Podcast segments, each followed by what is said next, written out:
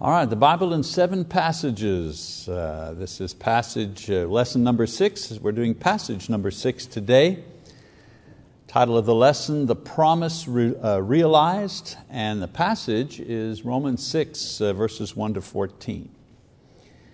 Um, let's quickly review the five passages we have looked at that are part of the seven passages that summarize the content of the uh, Bible, the ones that I've chosen, anyways. Seven passages that contain enough information that with only these scripture references, a Christian could preach the gospel to convert an unbeliever and keep faith until, until death. Kind of a tall order. The five uh, passages, Genesis 1 1 uh, gives us the creation. Passage number two, Genesis 3, verses 1 to 24, God's promise to fallen man, the promise of the Redeemer to come. Genesis 11, 27 to 12, verse 7, the person of the promise, the historical person through Abram and Abraham, uh, the historical uh, person um, uh, you know, outlined throughout the uh, Jewish history. Uh, passage number four, Isaiah 53, 1 to 12, the person of the promise from a spiritual perspective, from a prophecy, a, a, a prophetical uh, perspective. And then uh, in the New Testament, the uh, fifth passage, John 3, 14 to 16, the promise revealed. What was the promise? Well, eternal life through faith in Jesus Christ. That was the promise and that was how that promise would be realized. So today's lesson will examine the sixth passage of Scripture, Romans 6, 1 to 14, the promise not revealed, but the promise realized. So this passage is not actually part of the gospel message, but rather a defense of the way God's promise to man was realized and worked out in a believer's life. So before examining it more closely, it'll be helpful to review the reasons why Paul had to actually provide this information. So we do a little background here. We need to understand that it all began with a lie. It all began with a lie. The promise from God to send a Savior was made because Eve believed Satan's first lie. And what was that lie? The serpent said, You surely will not die. Genesis 3, verse 4. Satan seduced the woman with the promise of knowledge and an elevated position equal to God based on the false notion or the lie that not only had God lied to her about the fruit of the tree of the knowledge of good and evil, but he did so out of selfishness. In other words, uh, the lie that Satan gave to Eve was that God didn't want Adam and Eve to attain their full potential. That was the lie, the substance of it, anyways. It's interesting to note that what the devil suggested Eve was missing out on, which was knowledge and elevated position, were similar to the things that he himself had, because of sinful pride, aspired to and was cast down by God because of it. We read in other passages in Isaiah 14 14, I will ascend above the heights of the clouds, I will make myself like the Most High. This was Isaiah giving uh, a description to the aspiration of the devil, if you wish, uh, that made him fall in the first place. And uh, in Ezekiel, that prophet, again, also gives to the devil this aspiration Your heart was lifted up because of your beauty. You corrupted your wisdom by reason of your splendor. I cast you to the ground, I put you before kings that they may see you. And so his lie led to the fall of Adam and Eve. But in his judgment on them, God included a promise that the seed of woman, this would be a person born of a woman without the participation of a man, because the seed is usually provided by the male. And the promise was that this person would destroy the evil one, thus freeing mankind from sin. Genesis 3.15.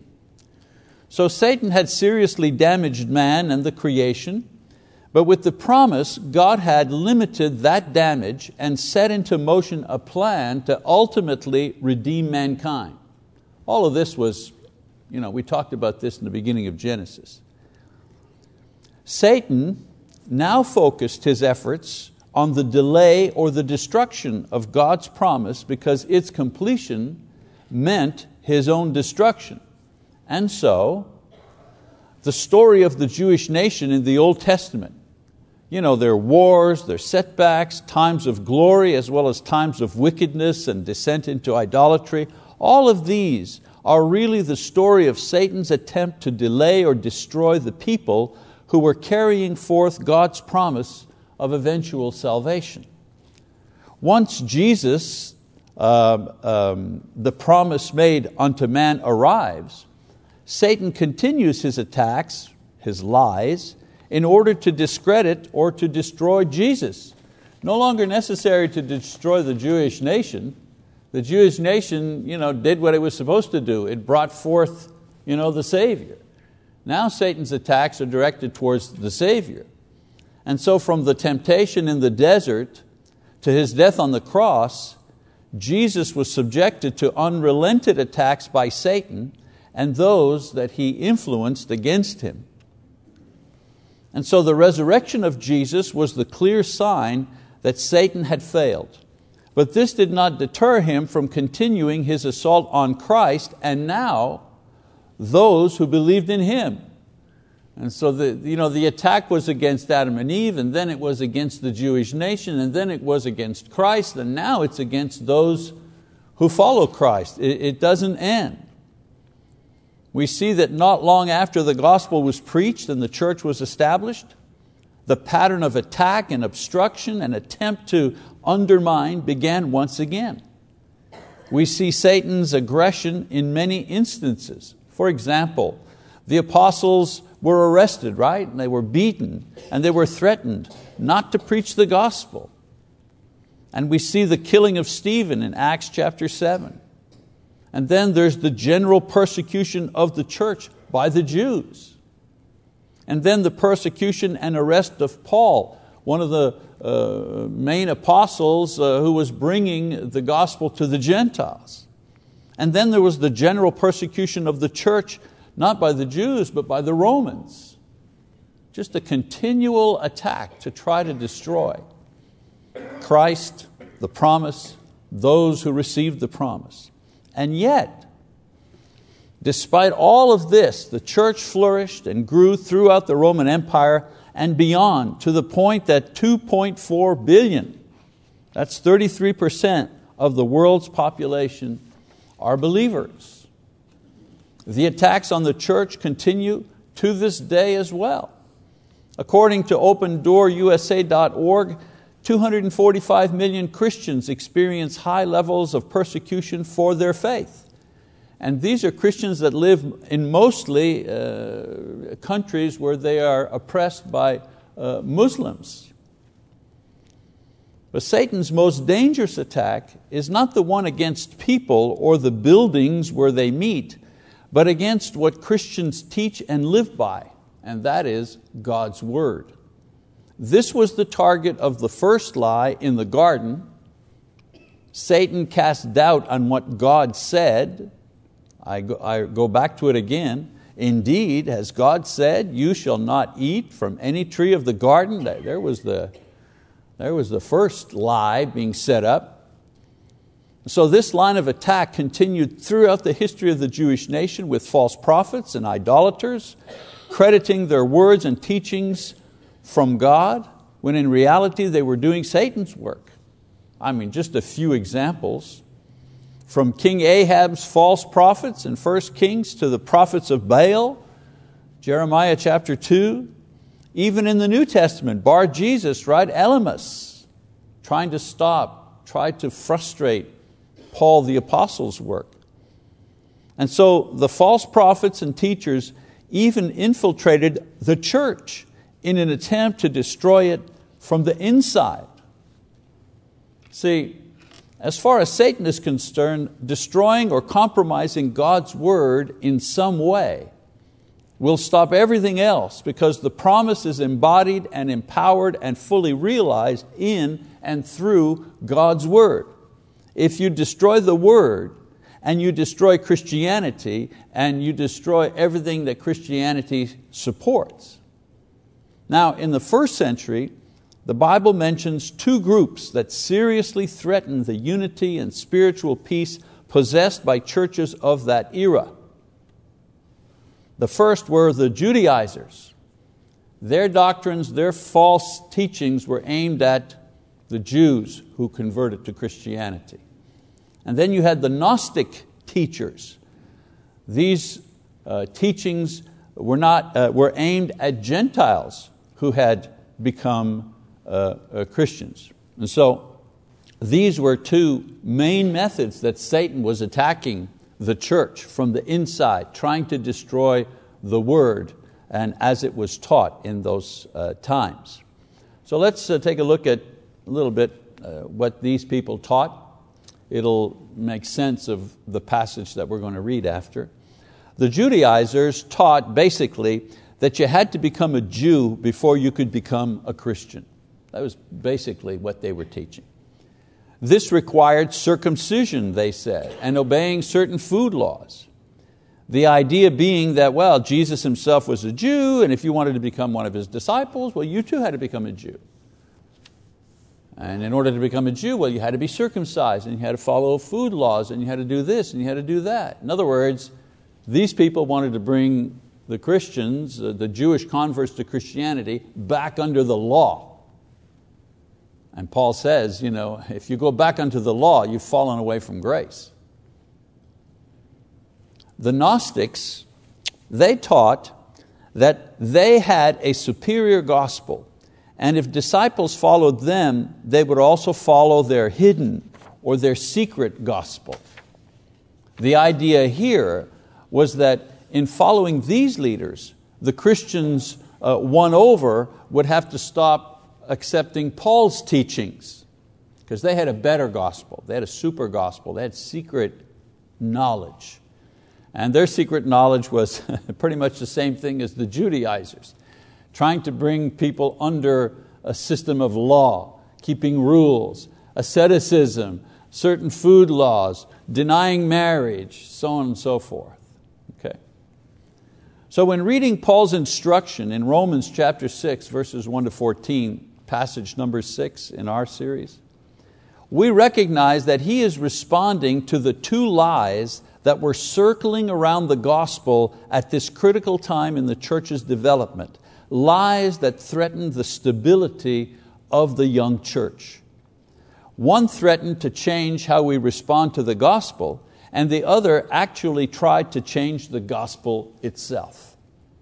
So our sixth passage, Romans 6, 1 to 14, destroys these two attempts to change or compromise and thus destroy the gospel's content, or as Paul refers to it in Romans 1.16, the gospel's power.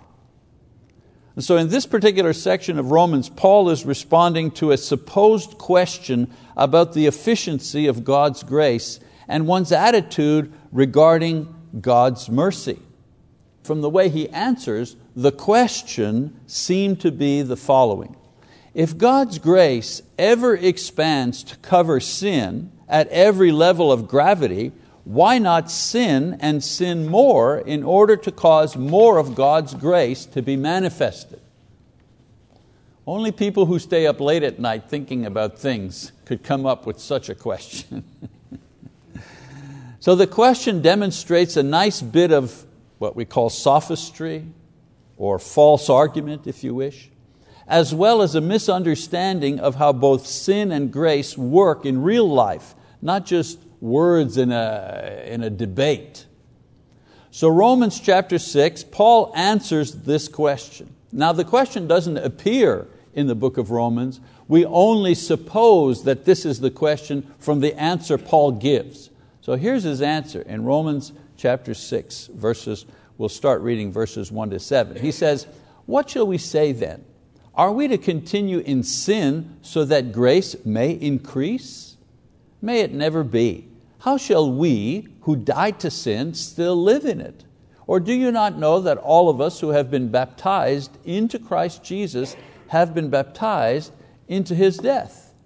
Therefore we have been buried with Him through baptism into death, so that as Christ was raised from the dead through the glory of the Father, so we too might walk in newness of life.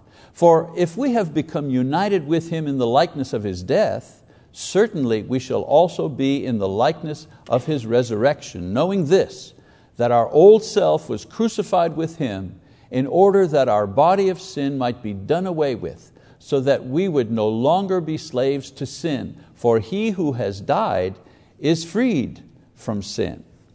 So first of all, Paul repeats and rejects the premise of the question. You know, in other words, more sin produces more grace. In his reply, he points to the response believers make to the preaching of the gospel. You hear the gospel, what's the response you make? Well, the response is in Acts 2.38, right? Peter said to them, you know, the crowd said to Peter, what do we do?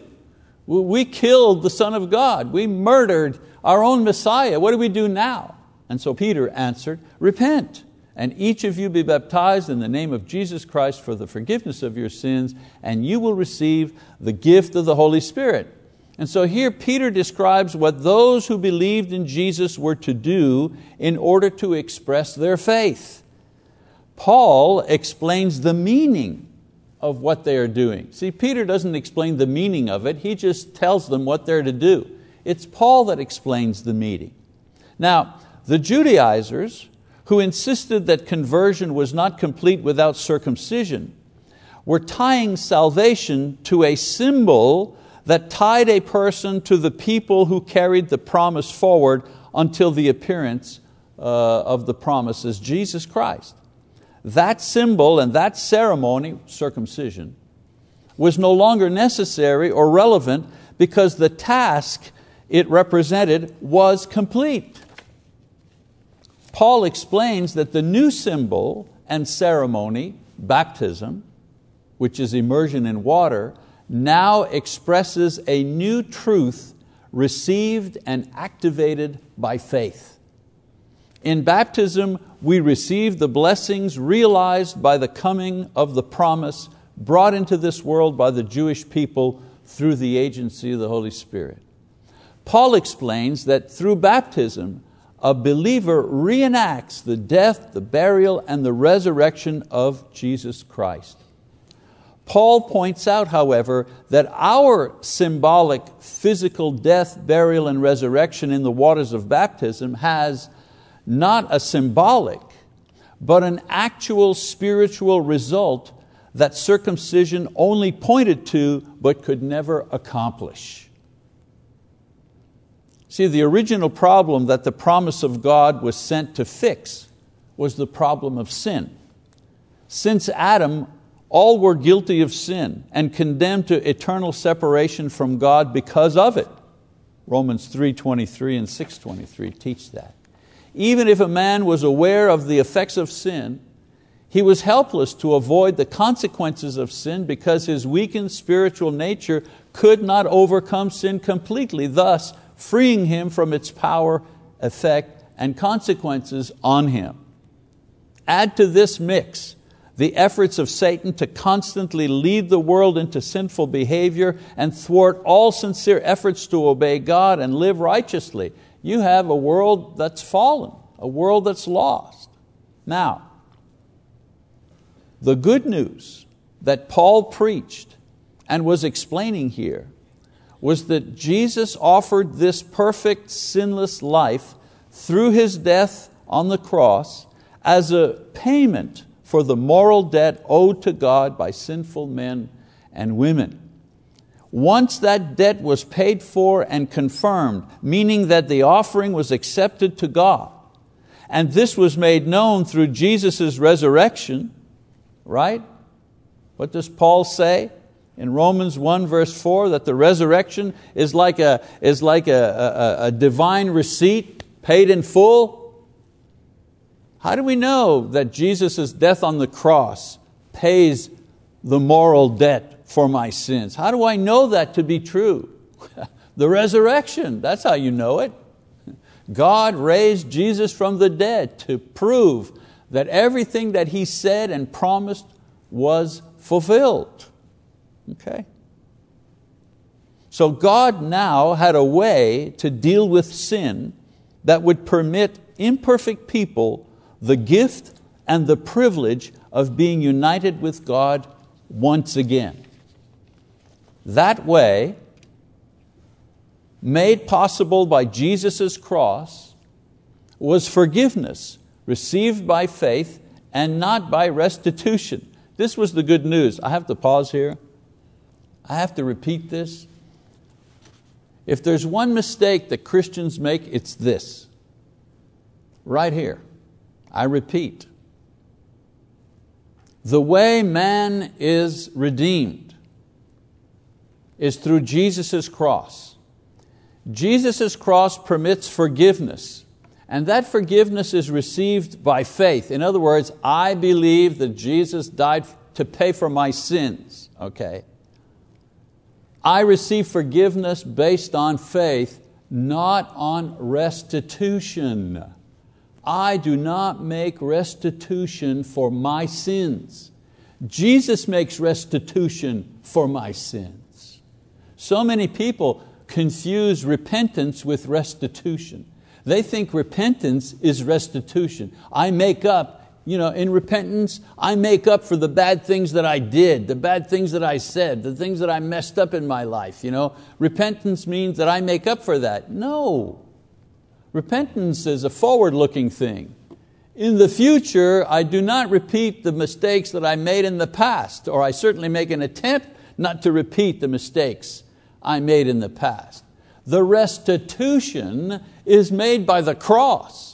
Every lie, every foolish thing I did, every disobedient act, every broken promise, everything wrong that I have done that needs paying for is paid for by the cross, not by my restitution. My repentance is simply an act of faith.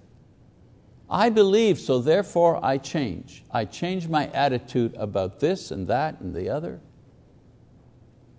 So sins were forgiven in the waters of baptism because this is where the believing sinner expressed his faith in Jesus Christ.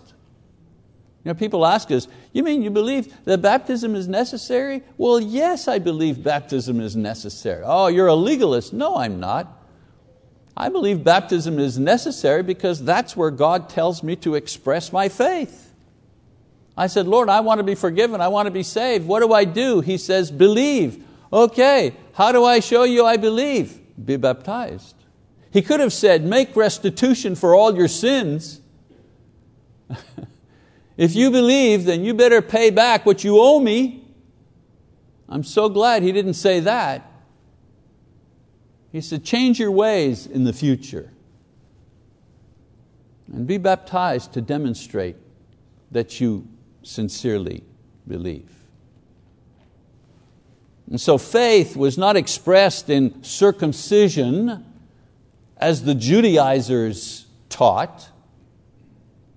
Faith was not expressed in perfect obedience as the legalists and the Pharisees claimed.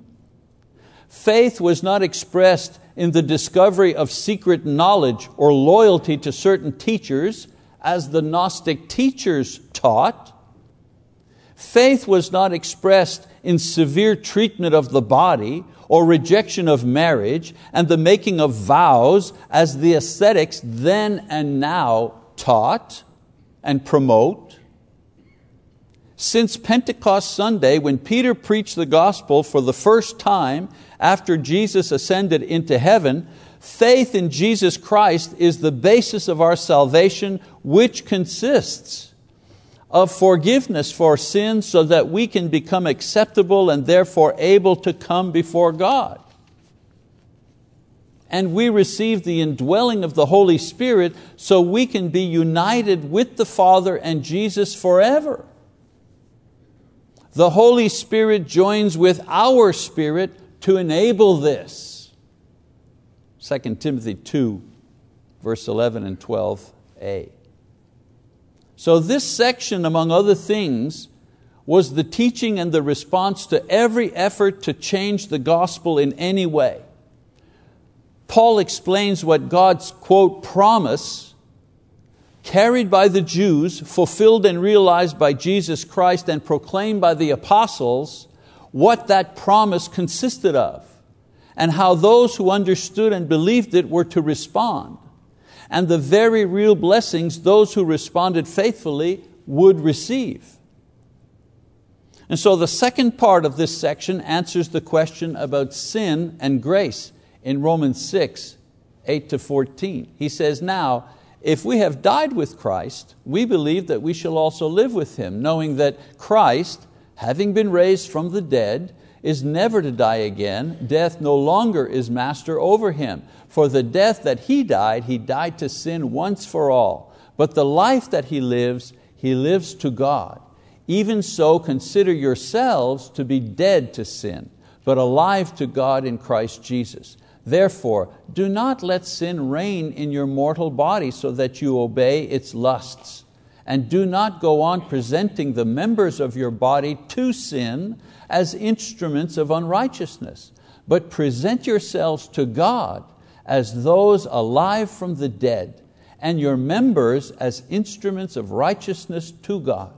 For sin shall not be master over you, for you are not under law, but under grace. And so in this passage, Paul explains the true role of God's grace in a believer's life. Grace is not some kind of spiritual free pass to indulge in sin without guilt or consequences, as the question suggested. Some people think grace is like, you know, yeah, I get a pass for grace. Yeah. This little sin over here that I do, ah, grace covers that. You know, it's like, uh, no hurry to deal with that one because you know, I'm under grace. You know, you know how it is. That's what these guys were thinking. In verse 14, Paul summarizes the entire passage by saying that we, meaning Christians, are not under law, meaning we are not judged by the law we are forgiven for all of the offenses we committed in violation of the law. In addition, we are not motivated or affected by the law either. The law is not what motivates me. The purpose of the law was to reveal sin and the punishment due to sin. Romans 3 19 and 20.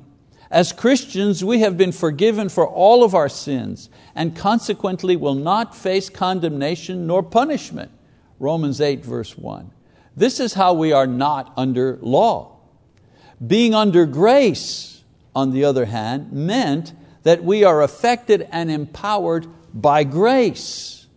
It was God's grace that moved him to make and send the promise.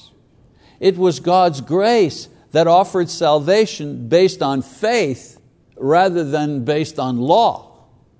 It is God's grace that moves God to bless us in this life with physical as well as all the blessings in the heavenly realm. Ephesians 1 verse 3.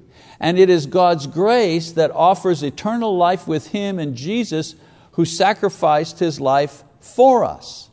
Those are the effects of grace. We're also empowered by grace.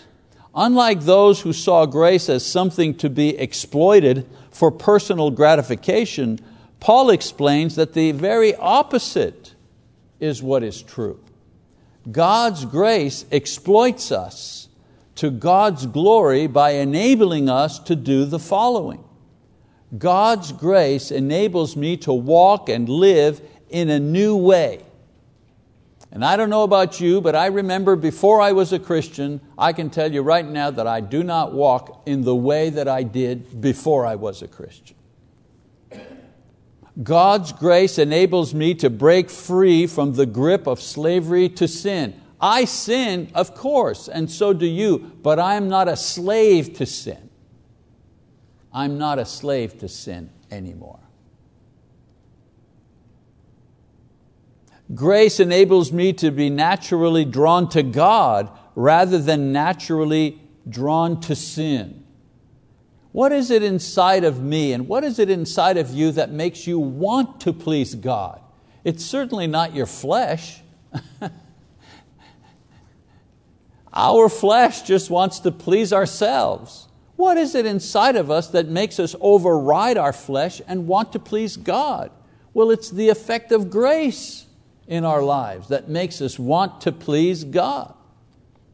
God's grace enables us to willingly offer ourselves to God in worship and in ministry. I, drove you know, on our way to church this morning. I saw a lot of people at the Oki car wash. And I said to Lise, if you're not going to church, Sunday morning's a wonderful morning to go to the, to the what is it, the All-American Diner, have yourself some scramblers, you know, and some fried potatoes and three cups of coffee Sunday morning and then go to the Oki car wash, have your car wash, you know, do everything before sports on TV starts. You know? It's a beautiful Sunday morning. If you're not one of the people you know, wrangling your kids and getting them to church on time, why do we do that? Grace. Grace makes us want to do that. Grace enables us to live in freedom, protected and motivated by God's grace, rather than feeling guilty and dreading death and judgment. I'm, not, I'm afraid of death only because there's going to be pain involved, I think. You know what I'm saying? We think, oh man, what's, uh, is it going to hurt? Is it going to hurt? Uh, that's, I think that's just human. You, know, you, just, you don't want pain. You don't want some long, drawn out thing. You know, if I'm going to die, come on, let's get it over with. You know. but the, the crossing over to the other place, yeah, I'm not afraid of that. I'm not afraid of that thing. Why? Grace, that's why. It defy, grace defies all reality. Everybody I know dies and has stayed in the ground. nobody I know has ever come back except Jesus. And so human history and misery has largely been caused by three lies from Satan. Lie number one is that God is himself a liar. Believing this lie broke the union between man and God from the get go. That God is a liar. That He won't do what He said He will do. In other words, He won't bless us and give us eternal life, or He won't punish us like he said, he said, I'll give you eternal life or I'll punish you, one or the other. The first lie is that he doesn't mean it. It's not true. He's a liar. The second big lie is that Satan is God. This lie perpetuated man's focus on himself and what Satan controls in this world this lie perpetuates the darkness wherever it's believed. Have you, have you taken a look at the, at the traditions of other religions in the world? Painted faces, horns, you know, oh man, alive. You know. When your God is represented by a fat, a fat man with lots of arms, you know, this is your God. this is the one you kneel down to? Lie number three, that Jesus is not God. Whether it's outright rejection of Jesus as God or the undermining or change to this word, this lie is constantly mutating and altering its form and its source. Sometimes atheists, college professors, sometimes clergymen, sometimes politicians. The end goal is always the same to deny Jesus his rightful position as the divine Son of God, made man, with all authority in heaven and on earth, or to discredit or change the promise made to man by God by altering His word or giving it a different meaning. It's always the same game, always no matter how one summarizes the Bible, seven passages or 700 passages, the end result should always be the same. God the Father sent His divine Son to take on a human nature in order to offer His life in death as a payment for the sins of mankind. And those who believe that Jesus is the Son of God and express their faith in repentance and baptism, those people will be forgiven all of their sins and they will receive the Holy Spirit, and because of that, they will have eternal life. That's about as compact as I can, as I can make the gospel and its promise. In this world, however, if you can destroy the message, you can destroy the church. You know, we hear in the news you know, that in certain countries, uh, especially in Muslim countries, not picking on them necessarily, but this is what the news reports, uh, many church buildings are being burned and bombed and so on and so forth. You know? How foolish they are. Do they actually think that they can destroy our, our religion by burning down our buildings? it just goes to show you that they certainly don't get it, do they? This, this, this building, hopefully when it's empty, a tornado could come by and just take it, you know, take it right off the ground, right? Be nothing left but the pad in the, in the ground. Would that destroy us? Absolutely not. I would think that a tragedy like that would probably rise us up even stronger, right? We'd rebuild that thing in a heartbeat. Maybe another lie, I didn't put it in the, I didn't put it in the, uh, in the notes or anything, and that is the lie that Satan doesn't exist. That's a big lie too. He exists, and his sole objective is to destroy us. Okay? It's a serious game. It's a serious thing. You know, we come to church and we sing praises, and hey brother, how's it going? And we're having a potluck and it's all, yeah, it's all good and, and happy and the kids are running around, it's wonderful. But it's a serious thing. Because the end game here is the attempt to destroy our souls. Don't let that happen. Know the gospel, preserve the gospel. That's our task, that's our job. Okay, so that's passage number six, one more to go uh, uh, next week.